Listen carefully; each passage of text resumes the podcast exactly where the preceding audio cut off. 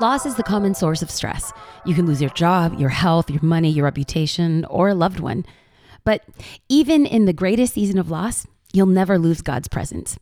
When people go through loss, you see often two common reactions grief or fear.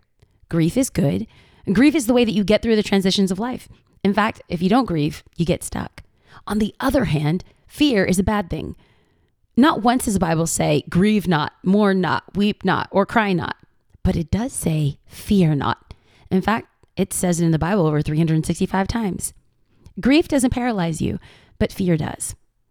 When we're in those moments of the valley of the shadow of death, like King David wrote about, I think that we can't hold on to fear. In fact, King David says in Psalm 23 4, Even though I walk through the valley of the shadow of death, I will fear no evil, for you are with me. Your rod and staff, they comfort me. Shepherds always carried a rod and a staff to protect their sheep. In the same way, David trusted that God has tools to protect him, even in his darkest valleys. Maybe you're going through the valley of the shadow of death right now, or maybe it's the valley of the shadow of debt, conflict, depression, or discouragement. Shadows are scary. Do you remember being afraid of shadows as a kid?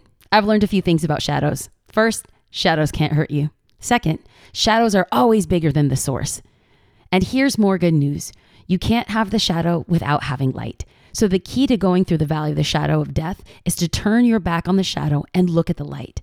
As long as you keep your eyes on the light, Jesus, who said he's the light of the world, the shadow won't scare you. That's how you go through the valley of the shadow of death. That's how you lower your stress. You trust God in the dark valleys, just like David, who prayed, When I am ready to give up, he knows what I should do. Psalms 142 3.